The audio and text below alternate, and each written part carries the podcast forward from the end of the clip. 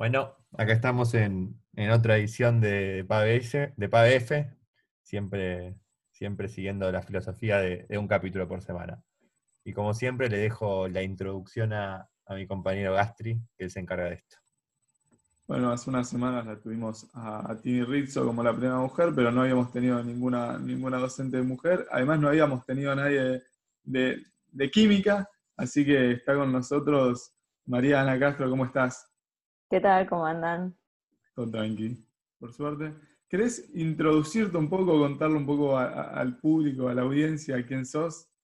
Bueno, bueno, yo trabajo en el Departamento de Química Inorgánica, Analítica y Química Física, que es uno de los cuatro departamentos de química que hay en la facultad. Estamos un poco divididos. Sin embargo, tenemos una comisión de carrera, de la cual yo también formo parte, que intentamos unificar un poco las cosas que hacemos entre los cuatro departamentos. Este, bueno, y soy licenciada en química y doctora en química, las dos cosas exactas en la facultad. recién contabas esto de los cuatro departamentos. No suele pasar en las carreras, digo, eh, computación tiene el departamento de computación, física tiene... ¿Cómo, es que se maneja la, carrera de química? Bueno, mira, en biología también están divididos en varios departamentos, tanto biología como química. Eh, la realidad es que los departamentos siguen como un poco una división medio histórica de química, en lo que es química orgánica, química inorgánica, eran como las ramas clásicas de la química, y se, digamos, históricamente quedó dividido así. Por ahí suena raro, pero como que para nosotros termina siendo medio normal. La verdad es que en la práctica a veces es útil porque tenés menos gente eh, para, digamos, para organizar las materias, etcétera, pero a veces cuesta hablar el mismo, incluso el mismo lenguaje dentro de la química, entonces a veces que somos medio repetitivos entre una materia de un departamento y la de otro, entonces a veces hay que tratar de aceitar un poco esas cosas y bueno, es parte del esfuerzo que hace la comisión de carrera. No, me, me, me, llama la atención, o sea, todo, todo, esto, digamos, esta comisión de carrera vendría a funcionar tipo como eslabón entre, entre los cuatro, las cuatro departamentos, ¿no? Sí, mira, yo te cuento, en lo que era el plan 57, digamos, nosotros el plan que tenemos ahora de la carrera es plan de 1987. En la comisión de carrera estamos haciendo un plan nuevo para la carrera de química, este, pero en lo que era el plan 57 tenía orientación. Entonces vos hacías como un ciclo básico y después elegías una orientación que estaba en estas mismas ramas. Podía ser químico analítico, químico orgánico. Eh, hacer química biológica. Eh, después eso, en el plan 87 se sacó, entonces nosotros ahora tenemos un único título y digamos no hay orientaciones. En el nuevo plan la idea es volver a hacer orientaciones, pero no volver, digamos, atrás en el hecho de tener estas cosas troncales, sino ir un poco más a lo moderno de la interdisciplina, aunque sea dentro de la química. Entonces la idea es tener orientaciones que sean transversales a los departamentos, es decir, no sé, trabajar sobre materiales, sí, sobre cosas que, sean de interés, digamos, eh, para todos, porque básicamente la química es una, ya es como que está un poco de modé el tener por ahí tanta, tanta división entre unas cosas y otras. Bueno, ya pasamos por lo burocrático, me parece que ahora vamos más, más al hueso y la pregunta es, ¿cómo es el día a día de un estudiante de química, con los labos, la interacción, alumno, docente? Bueno, mira, en química tenemos, como todos se imaginan, muchísimo laboratorio. Todas las materias de química tienen en general mitad de carga horaria, digamos, lo que sería teórica de problemas, como todas las demás, y la otra mitad es dentro del laboratorio. Eso también hace que para los químicos les cueste después las materias de pabellón 1, como análisis o la física, porque, bueno, si bien física tiene laboratorio, este, las matemáticas sobre todo son duras, nosotros estamos acostumbrados a meter manos en la masa y, esa, y encima además nos compiten con las primeras materias de química, entonces uno está muy entusiasmado en el laboratorio y ponerse a resolver problemas a veces cuesta. Este, pero sí, tenemos mucho laboratorio. Una de las ventajas para mí de química es que, salvando un poco química general, que es una materia que cursan, toda, cursan los biólogos, cursan varias, varias carreras, tenemos una excelente relación docente-alumno, es decir, somos un montón de docentes en general para estar ahí ayudando en el laboratorio. Entonces es como que se genera bastante vínculo, digamos. No, sé, yo no, tengo 150 estudiantes en el laboratorio, a veces tengo 15. Entonces a la semana ya sabes el nombre de todo, qué hacen los padres, o sea, como que pasaste a estar como medio en la escuela, imagínate que además los ves ocho horas por semana. Es un montón. O sea, hay un vínculo que se genera con el alumno mucho más cercano a lo que se da en, otras carreras. Sí, yo creo que sí, y vínculo con los docentes y vínculo entre los, entre los propios estudiantes, porque nosotros no somos muchos, entonces a lo sumo tenemos por ahí dos comisiones, o sea, un turno a la mañana o durante el día y un turno a la noche, ah. y después la teórica es la misma para todos, entonces es como que todos cursamos medio juntitos, entonces termina siendo algunas veces parecía a la escuela, porque si seguís más o menos, todos se ponen de acuerdo, y es como que tenés tu grupo de amigos toda la carrera. Si te va bien. Si te va bien. En general, la realidad es que a veces la gente también se traba en las mismas materias, entonces hacen todo igual. Es un plus, ayuda para, para, no sé, entender las cosas, estar en el lago con gente en un ambiente más cálido que en algo más frío, con gente que no, no interactúas tanto sí, para mí se genera como ese vínculo de confianza para animarse a preguntar. Eso es para mí importante. Este, obviamente. Que tiene exactas es que es lindo la interacción. A mí me pasaba con Gastri, estar todos los días haciendo TPs. Creo que lo digo todos los capítulos esto. Sí, sí, sí. Estamos todo el día juntos y entonces se arma un. Es más fácil cuando la pasás bien antes que estar, no sé, todos separados. Y entiendo que en los labos debe ser más fuerte eso. Más, me imagino que cosas recopadas. Sí, además para mí también es el vínculo entre, o sea, es como que el ser estudiante universitario es duro porque muchas veces desde la parte docente a veces uno pretende que hagan muchas cosas autónomamente y es como que uno se pone, a veces cuesta, digamos, a veces da una mano. Y en ese para mí el rol de los compañeros es fundamental. Y digamos, este vínculo que se genera desde el primer año es como que ayuda un montón a, a los que les cuesta más no sé, yo también este, tenía un compañero que siempre sabe todo y entonces es como un recurso mucho mejor preguntarle al que sabe todo que, digamos, sobre todo en los primeros años. Ya después es más fácil, pero siempre es más cómodo en la biblioteca sentarte y hacer los problemas entre todos y esas cosas suman un montón y me parece que eso los lagos generan que desde muy tempranamente te hagas como un círculo de amistades que, digamos, que van remando todos juntos, se hace más fácil. Además hay que tener cierta confianza, ¿no? Con el par, digo, yo estoy en mi computadora, rompo algo, viene, viene Pache y lo arregla. Acá alguien rompe algo y quilombo. Sí, también se genera quilombo y hay puteríos y no, porque mi compañero, no sé qué, y entonces a veces uno, yo soy hace muchos años JTP y es como que a veces es gracioso, a veces me da risa, ¿viste? Porque te vienen con planteos que miras y te digo, qué sé yo, son adultos, o sea, arreglense entre ustedes, ¿viste? Pero sí, que no me presta, que no me rompió y no lo quiere comprar.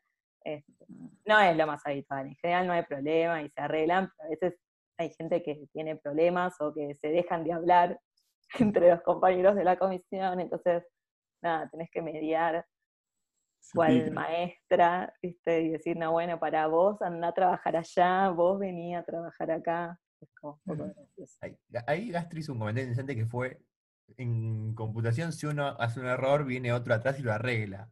Pero en química si uno hace algo mal, o hace algo mal en el lago, ¿se arranca de cero o, o cómo es? Mira, depende. algo que les cuesta mucho, mira, después les cuento ejemplos desde ahora, desde la virtualidad lo que le cuesta mucho a veces al estudiante de química es que estamos seteados, viste, de la escuela secundaria, que me mandaron a hacer algo, me salió mal, y nada, o lo hago de nuevo, lo tengo que tirar y no lo puedo presentar. En química, digamos, es fácil meter la pata en el laboratorio, y sobre todo al principio no entienden nada. O sea, yo, viste, es como que yo también vine de una escuela que no había tenido mucho laboratorio o nada, y es como que al principio no entendés ni cómo hervir el agua, te parece, viste, que es como que algo que harías en tu casa sin pensar, te lo trasladan a un laboratorio y de repente pareces un imbécil porque no sabes cómo hervir un vaso de agua. Este, entonces, eh, me parece que esas cosas ayudan mucho a tratar de arrastrarlas al día a día, pero cometen errores. Y para mí las cosas importantes es que el error no está mal, o sea, de equivocarse se aprende. O sea, después como profesional tendrás tu responsabilidad y obviamente ahí habrá que ver este, en no equivocarse o porque puedes tener ciertos riesgos. Pero en la carrera, digamos, equivocarse, darse cuenta, tratar de pensar por qué me salió mal el experimento, qué es lo que hice mal. A veces hay tiempo para corregirlo y hacerlo de nuevo, y a veces no, y entonces nosotros siempre pedimos, en general en los laboratorios pedimos un informe, y si a alguien le salió mal, es discutir por qué me salió mal, qué puede haber pasado, cómo lo mejorarías, eso es parte del aprendizaje. Nadie pretende que le salga bien el experimento. Más, yo creo que en química general, que es la primera materia, la mitad de los experimentos me salieron mal, y sin embargo, acá estoy en la vida, no, no es tan grave. recién hace un ratito hablamos sobre esto y hay mucha carga horaria de los labos. ¿Cómo influyó la, la cuarentena? ¿Qué se está haciendo hoy en día en el, con el tema de laboratorios o con el tema de la carrera? Y, eh, a ver, de vuelta, cada departamento es un mundo y cada materia es un mundo, o sea, viste, ya saben, en, exactas hay como libertad de cátedra, entonces cada materia hace un poco lo que puede y lo que quiere. En este momento yo trabajo en el departamento de química inorgánica. De las materias del departamento hay dos que no se están dando, que es química inorgánica 2 y química analítica.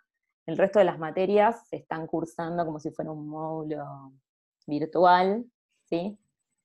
Y queda supeditado, digamos, a que vuelva, podamos volver todos a hacer la parte de laboratorio. En la mayoría de las materias de química, con algunas excepciones, es como que la parte de laboratorio es fundamental, y no solo por las manualidades, es decir, hay cosas que digamos, tenés que aprender a hacer en el laboratorio y obviamente en tu casa no lo puedes hacer.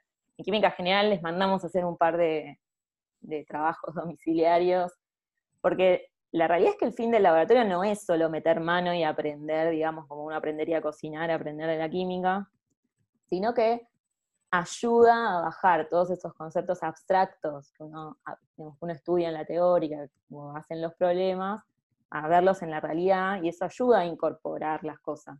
Como que nosotros estamos muy eh, acostumbrados a hacer ese doble juego y hay materias donde digamos, se nota más y hay materias donde se nota menos. En general las materias avanzadas este, lo arreglaron más, o sea, es más fácilmente arreglable, porque los chicos ya tienen otro entrenamiento, es como que, digamos, eso de tener la abstracción, bueno, después lo veo en el labo no pasa nada las primeras materias de los primeros años. Y química general eh, está siendo un desafío grande, o sea, nosotros tenemos más o menos entre 300 alumnos. Este, son un montón, entonces aprendiendo un poco sobre el error, o sea, nadie estaba preparado para tener que dar esto así. La realidad es que cuando se planificó la materia se pensó que para esta altura sí iba a poder estar volviendo a hacer los laboratorios y no. Y bueno, y ahora para el segundo cuatrimestre vamos a tener que dar todas las materias. Eh, las que no se dieron las vamos a tener que dar igual. Así que, porque ya perder un año entero para los pobres que, no las pudieron hacer es como medio un bajón. Y una pregunta, para no, poner una materia que el lago quedó, entre comillas, suspendido hasta las clases.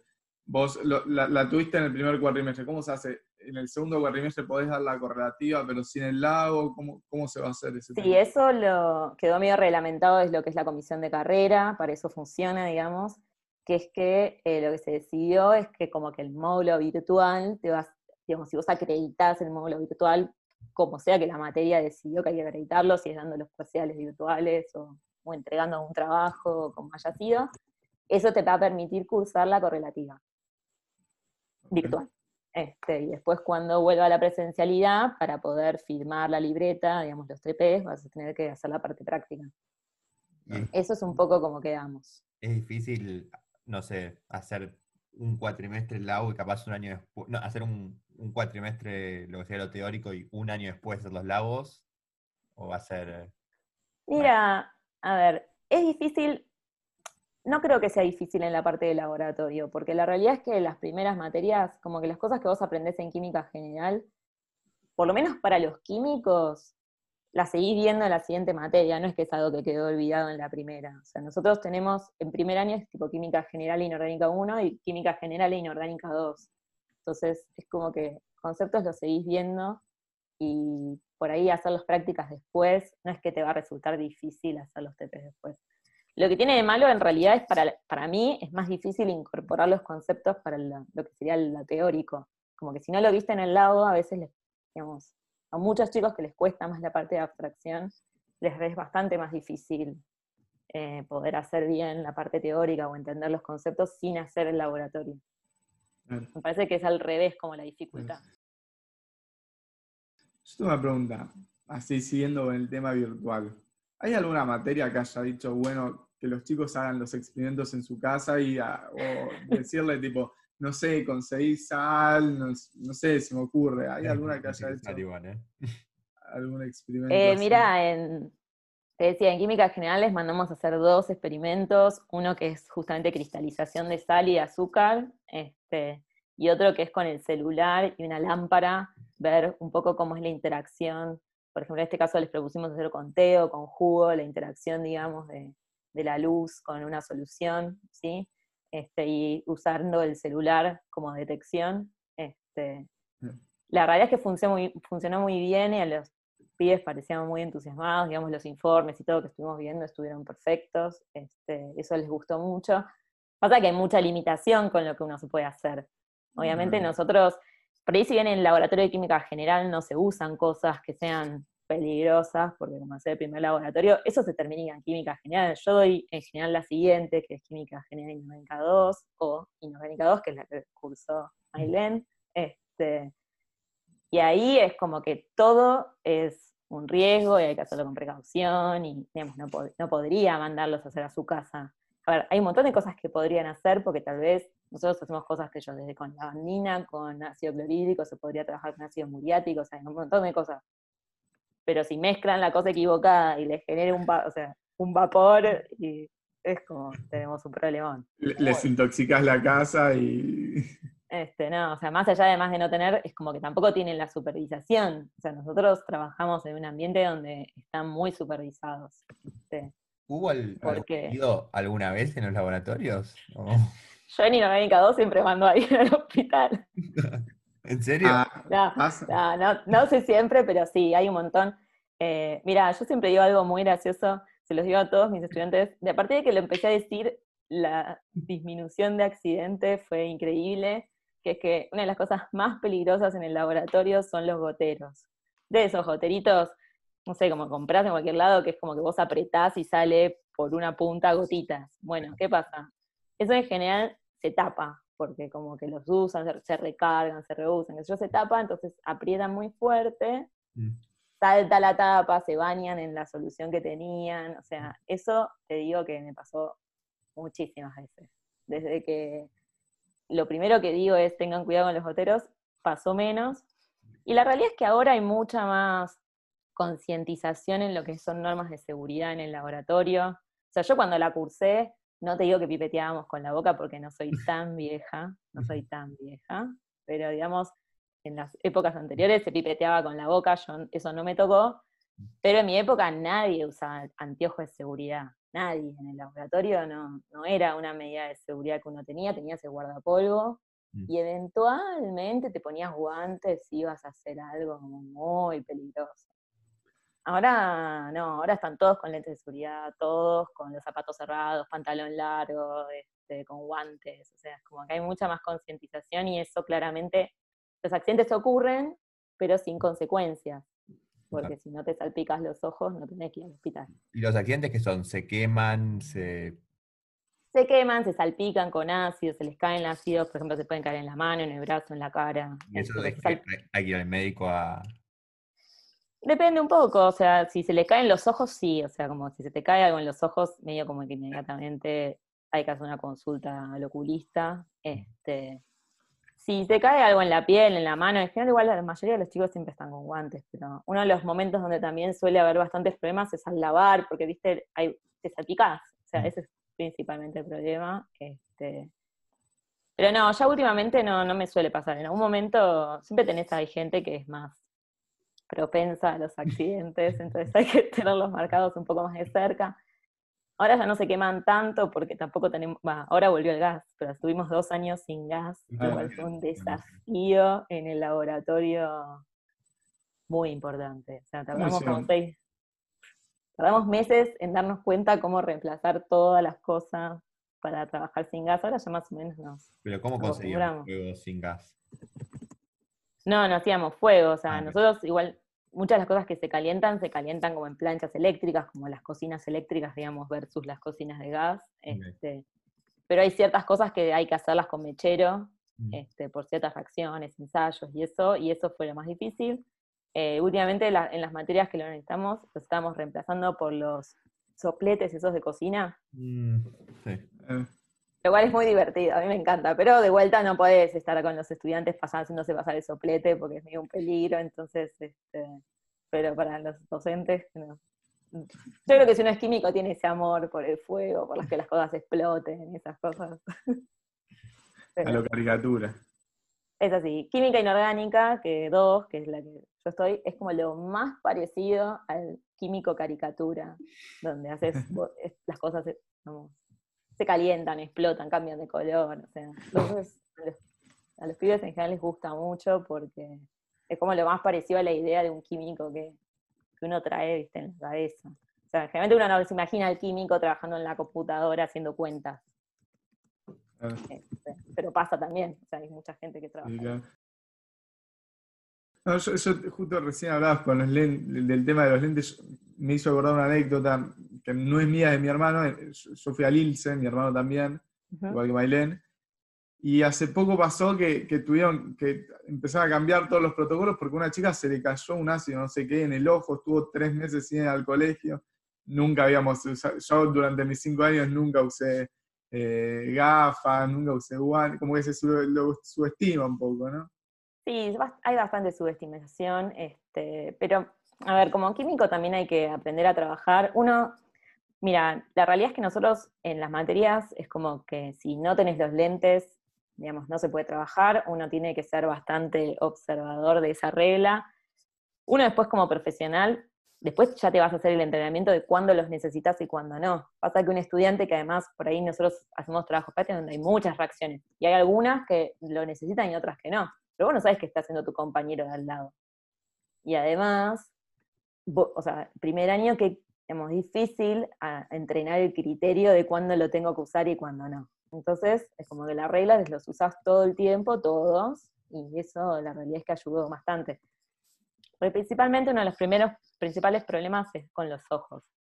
Nosotros no trabajamos con, tampoco con cosas que si se te cae un segundito en la piel te vayan a, a quemar seriamente. En general lo peor problema que es cuando se te cae algo en la piel que no te des cuenta. Entonces al rato te empieza a picar y te das cuenta que se te cayó algo que, no sé, un ácido o algo así, pero eso en general te lavas y, y no pasa nada. O sea, hay, hay, ácidos más complicados cuando el ácido está muy concentrado, que es ácido nítrico, ácido, ácido sulfúrico, ácidos concentrados, que si se te caen, ahí te, puede, te puedes quemar. Pero en general cuando vas a trabajar con eso, uno está bastante atento, los chicos también prestan bastante atención y no tuve tantos problemas con eso. En general es con las cosas que por ahí uno le parece que no hacen nada, entonces te descuidas. Yo hice, un par de años en un colegio técnico y siempre decían, usen anteojos, usen anteojos, y un día estaba soldando una pila sin anteojos y me explotó la pila en la cara. Así que ahí aprendí. Es así. Es así, mira, yo también jugué toda mi vida al hockey y es lo mismo, protector bucal, protector bucal, el día que no te lo pones te dan un bochazo en la cara y te parten un diente, o sea, es, exactamente igual. Hay, este, que...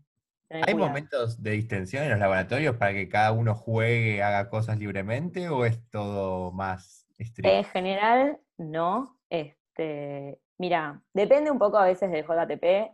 No hay libertad total para hacer lo que quieras, te diría que la respuesta es no y más en los laboratorios donde tenemos una amplia disponibilidad de reactivos, porque digamos, hay ciertas cosas que si uno las mezcla es peligroso y un chico de primer año difícilmente pueda tener el criterio de qué mezclar y qué no. Yo en general soy una persona bastante abierta y como ya alguna vez he tenido problemas con gente que a mí me parece que está buenísimo tener curiosidad y me parece que eso es básico para un científico o para alguien que estudia ciencias. Pero yo lo que les pido es que con confianza vengan y me pregunten, che, ¿puedo hacer esto? Y yo en general no tengo problema, es como si sé que es algo que puede ser peligroso, nosotros tenemos condiciones cómo hacer cosas que eventualmente, o sea, tampoco va a ser algo que va a volar el laboratorio, no tenemos ese tipo de reactivos. Pero por ahí se puede calentar o puede proyectar, o sea, como que puede hacer cosas que si uno por ahí los hace en las condiciones adecuadas, abajo de la campana, teniendo cuidado, se pueden hacer. Entonces yo en general lo que único que les pido es que me pregunten Créase o no, tengo muchas menos preguntas de las que me gustaría. A mí me encantaría que vengan y me digan, che, me encantaría hacer tal cosa. Este, en general los pibes vienen medio seteados a, bueno, me dijeron que haga esto, lo tengo que hacer. Este, y tal vez no hacerse otras preguntas. A veces tenés estudiantes que, que tienen más inquietudes o que se animan más a preguntar. Pero libertad para explorar no hay. Yo doy libertad para preguntar si lo puedo hacer. Este, porque me parece que está bueno, pero hay que tener cuidado porque nosotros trabajamos con cosas que pueden ser peligrosas. Eh, hablando con Mai estos días, nos contó que tuvieron un experimento en las escaleras del pabellón, ¿puede ser en las escaleras de entrada?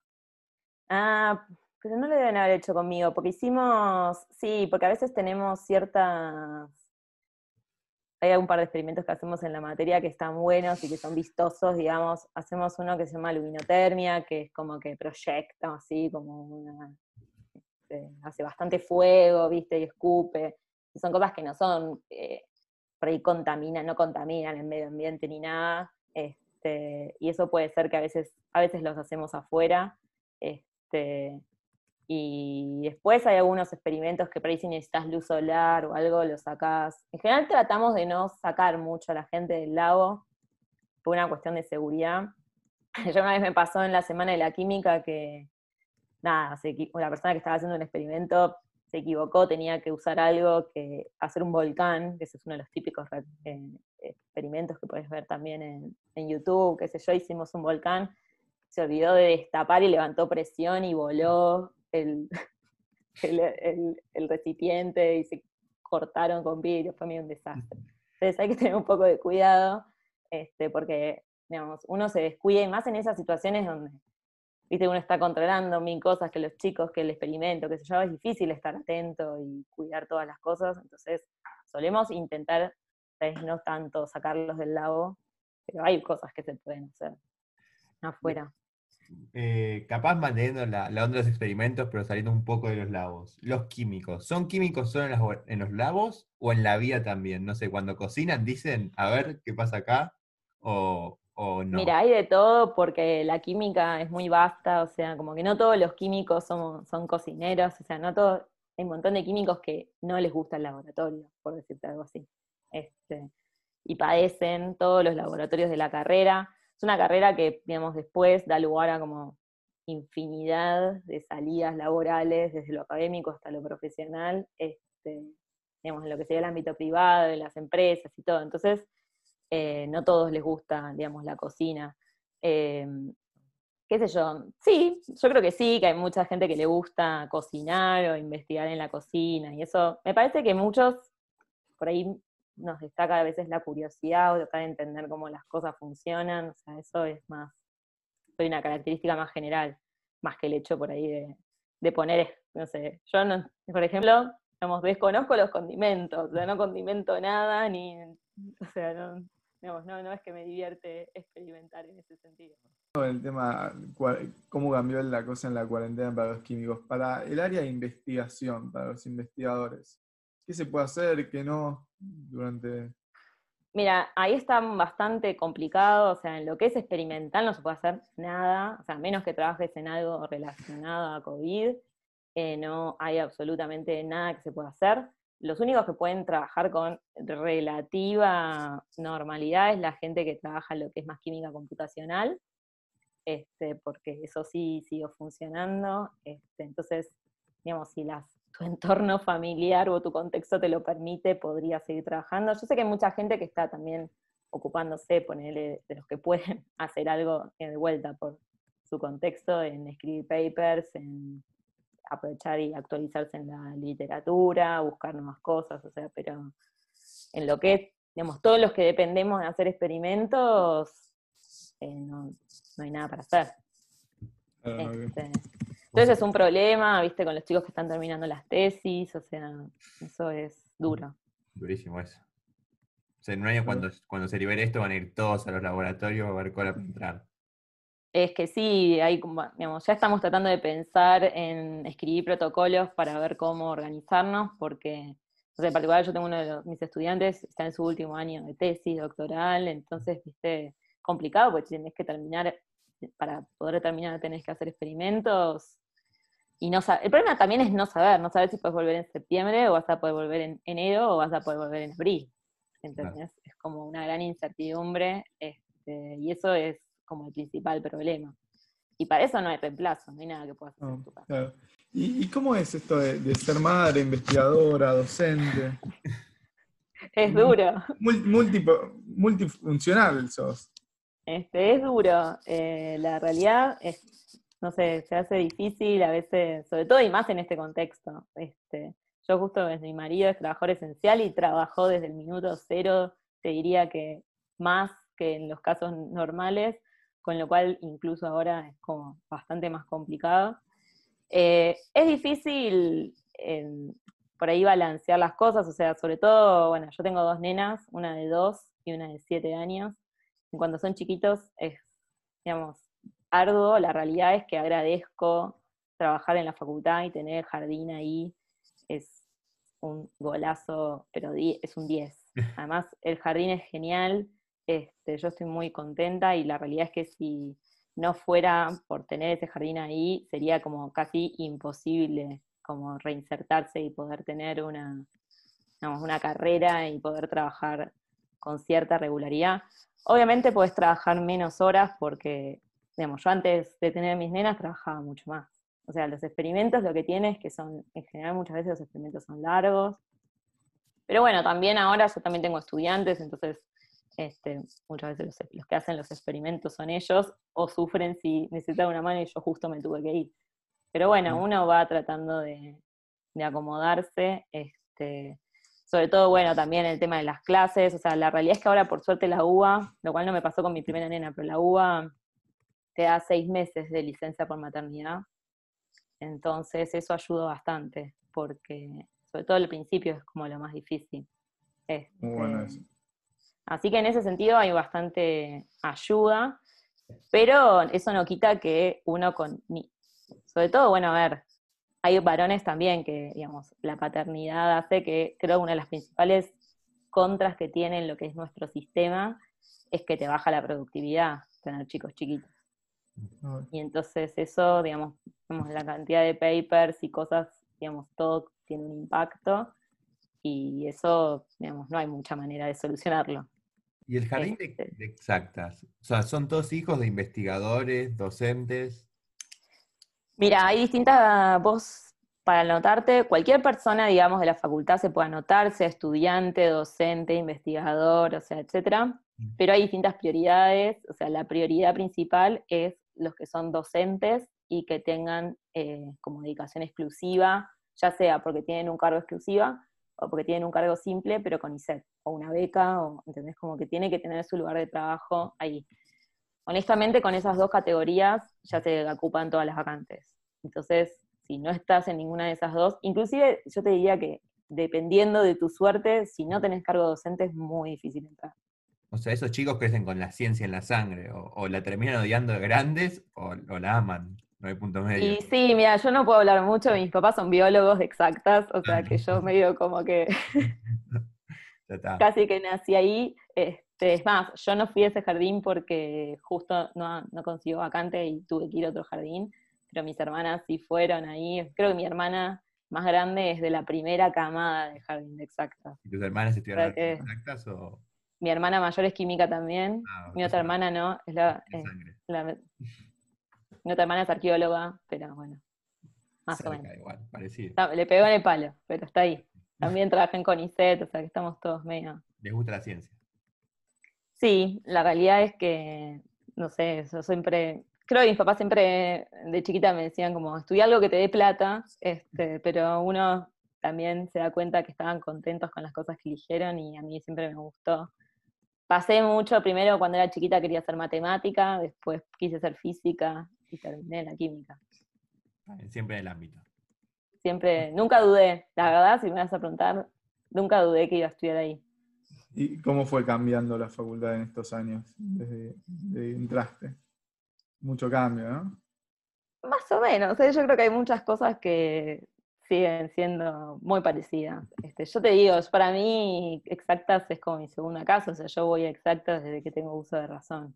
Este, jugaba a las escondidas en el, cuarto piso. Este, entonces es como difícil. Em, yo creo que hay muchas cosas, como también hay cosas que son ciclos, pero no sé, yo veo como que en algún sentido, si querés, este, está esto de más respeto, digamos, yo lo veo desde a veces de la química, ¿no? Pero esto de respeto más de observación sobre cuestiones de seguridad, este, pero no sé si veo tanto cambio, al menos en lo que es el pabellón 2, que es lo que por ahí yo estoy, mm. digamos, más familiar o más en el día a día. Este, sí creo que hay mucho más interés y que eso me parece que está bueno en lo que es interdisciplina y de relacionarse con, otra gente y como que dejar de ser tan endogámicos y estar, viste, todos trabajando como en lo mismo, qué sé yo. Eso me parece que está bueno, creo que es algo más bien mundial, ¿eh? pero creo que en ese sentido nos estamos acoplando. Eso, increíblemente, eh, a mí me ayudó un montón en jardín, porque vos estás en el jardín y los otros papás son biólogos, físicos, matemáticos, geólogos. Entonces, es como que hice un montón de colaboraciones científicas con los padres, madres de los compañeros de mis hijas. Así que eso está buenísimo. Y bueno, ya nos queda poco tiempo, pero hay un tema que, no queríamos dejar tocar, es ¿cómo, es el, ¿cómo está el tema del género en el departamento de química? ¿Se ¿Hay más mujeres? Hay, Mira, comentar el estudio. De vuelta, eso es bastante dependiendo del departamento. Justo en el departamento donde estoy yo te diría que no, o sea, es tipo lo más eh, poco equitativo de todos los departamentos, creo. Este, más o menos? Nosotros, ahí mira, yo antes que busqué, o sea, nosotros tenemos 31 profesores, de los cuales 7 son mujeres, ah. pero hace 5 años eran 3 nada más. todo el resto eran eh, mejoramos. También es cierto que hay dos o tres que están ahí, hay dos que ya están tramitando la jubilación y que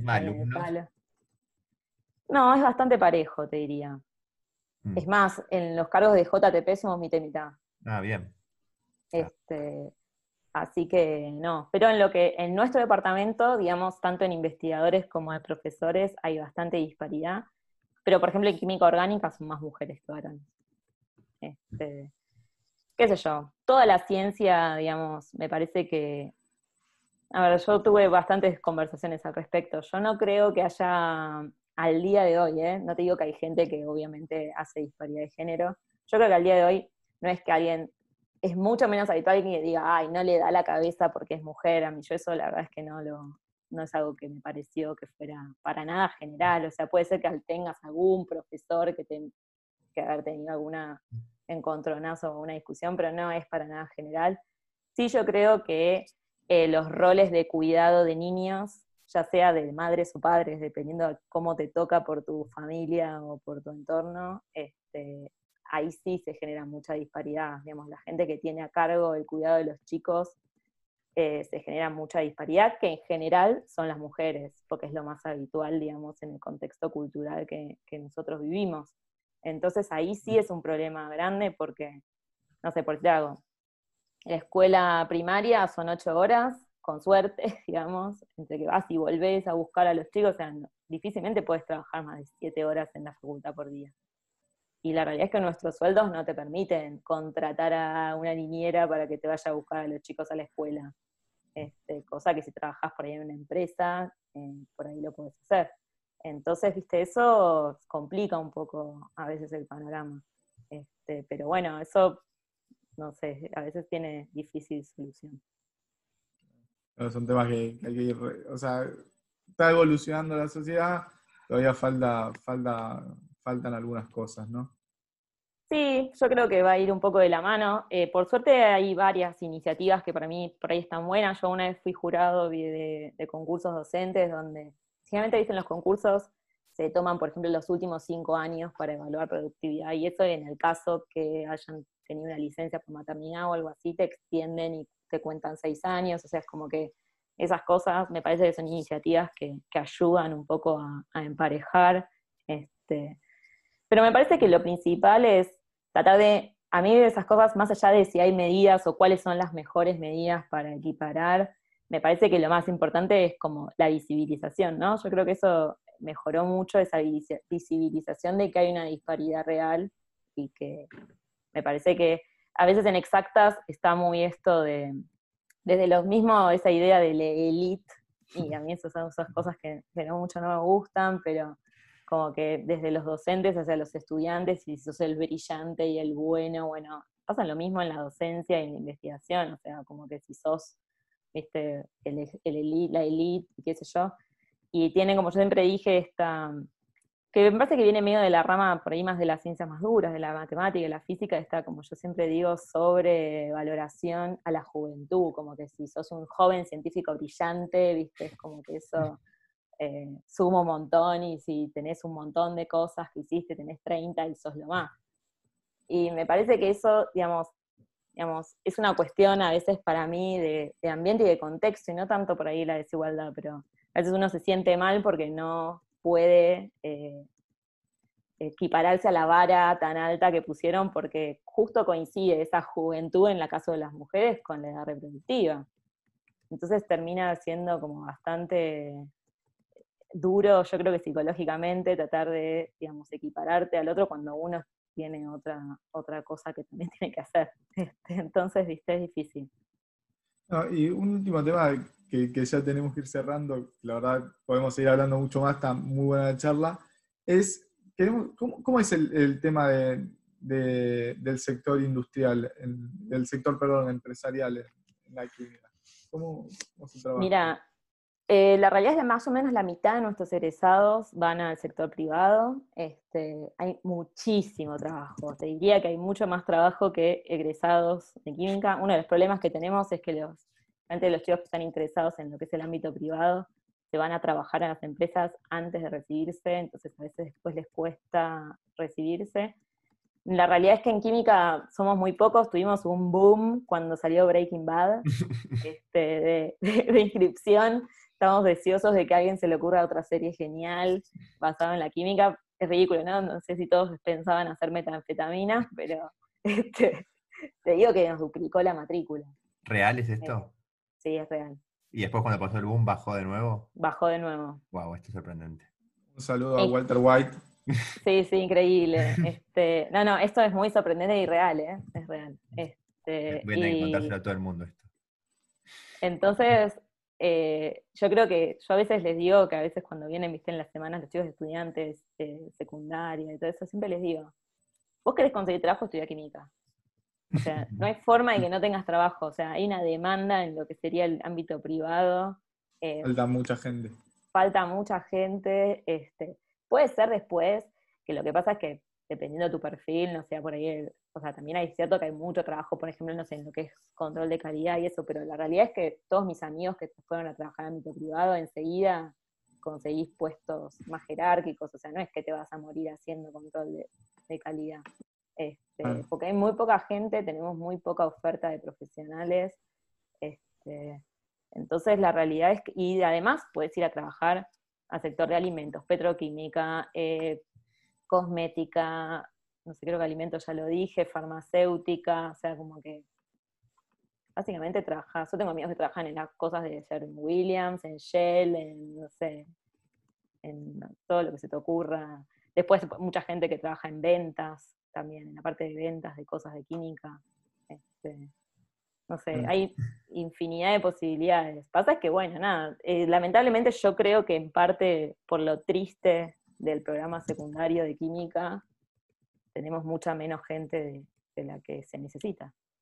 Bueno, yo tengo una última pregunta y es, vos hablaste que eras muy abierta para que te pregunten cosas sobre experimentos. ¿Alguna vez alguno fue y te dijo que iba a hacer metafetaminas? No. No, no. no. No, no, no, me pasó eso, por suerte. si no, se hubiera sido grave, igual no sabría cómo hacerlas. Pero este, nunca me, me interesó por ahí ponerme a buscar. Pero no, no, no me pasó eso. Sí me preguntaron algo como más bien, me han preguntado más, que te diría, de qué cosas como para hacer explotar algo, eso sí me preguntaron. ¿Hicieron explotar algo o no? Nunca. Nosotros, digamos, te diría que lo más parecido a lo que hacemos eso en el lago es trabajar con sodio en agua, que si pones suficiente sodio explota. Pero realmente lo usamos en pequeña escala. Está bien, me quedo tranquilo. ¿Es fidedigna a la química Breaking Bad o le pifian algunas cosas? No, le pifian un montón. Hay cosas, por ejemplo, esto de que le tira fluorídrico, viste, que todo lo deshace con un bidón de ácido fluorídrico, es cualquiera. Pero Ah, es gracioso igual. Este, Que cuando se desaparece el cuerpo. eso. O sea, Sí. no- Hay un montón de experimentos, si a alguien le interesa, lo pueden buscar en YouTube mostrando que no pueden desaparecer, en este caso no una persona, sino un chancho o algo así metieron, no, no desaparece, y menos esto de que viste se agujería la bañera, todo el piso. ¿no? lo voy a googlear y lo voy a, lo voy a agendar en la descripción del video, si lo encuentro. Sí, sí, sí, si no después se los paso por mail, porque yo lo busqué para una clase que tuve que dar, este, y Eh, es, es gracioso, sí, pero no, no. Pero bueno, nada, es, es ficción. Es muy divertido. Posta, lo de Breaking Bad es cierto, eh, ojalá hagan otra cosa. Este, no me hubiera imaginado que la gente se hubiera notado más a química. No, es, es un flash, es tremendo. Sí, mira, pe- otras series que por ahí viste tienen esa misma onda, así tipo CSI y esas cosas, por ahí no afectaron tanto, pero Breaking Bad, pero te digo que fue, Fue un boom en la serie, la vio mucha gente. sí, sí, que- fue. También igual vamos a considerar que en la química, la matrícula de química son más o menos 70 por año, no es que son miles de personas, ¿no? Pero ¿Y cuántos se reciben? 15, O sea, Ah, un 20. o sea, el Mm. 30%. Ah, es muy poco. Igual mucha gente, es lo que te decía, mucha gente se queda tipo tercero o cuarto año, consiguen trabajo y se consigue muy buen trabajo en lo que es el ámbito privado. ¿Y después afecta Claro. no haberse recibido o no? ¿Cómo? ¿Afecta no haberse recibido en el futuro o...?